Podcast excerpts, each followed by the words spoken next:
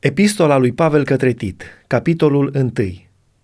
Pavel, rob al lui Dumnezeu și apostol al lui Isus Hristos, potrivit cu credința aleșilor lui Dumnezeu și cunoștința adevărului, care este potrivit cu Evlavia, în nădejdea vieții veșnice, făgăduite mai înainte de veșnicii de Dumnezeu, care nu poate să mintă, ci și-a descoperit cuvântul la vremea lui prin propovăduirea care mi-a fost încredințată, după porunca lui Dumnezeu, Mântuitorul nostru, către Tit, adevăratul meu copil în credința noastră a amândurora. Har și pace de la Dumnezeu Tatăl și de la Isus Hristos, Mântuitorul nostru. Te-am lăsat în Creta ca să pui în rânduială ce mai rămâne de rânduit și să așezi prezbiteri în fiecare cetate după cum ți-am poruncit – dacă este cineva fără prihană, bărbat al unei singure neveste, având copii credincioși, care să nu fie învinuiți de destrăbălare sau neascultare.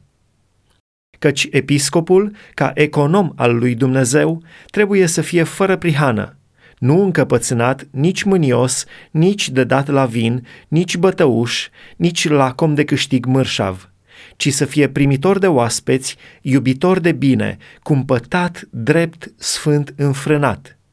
Să se țină de cuvântul adevărat care este potrivit cu învățătura, pentru ca să fie în stare să sfătuiască în învățătura sănătoasă și să înfrunte pe potrivnici.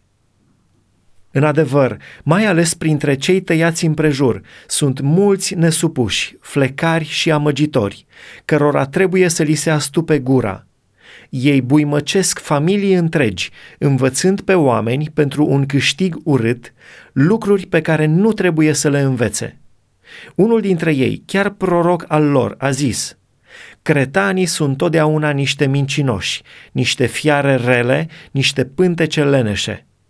Mărturia aceasta este adevărată.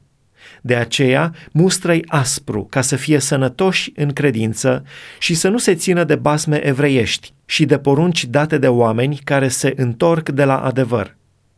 Totul este curat pentru cei curați, dar pentru cei necurați și necredincioși nimic nu este curat, până și mintea și cugetul le sunt spurcate.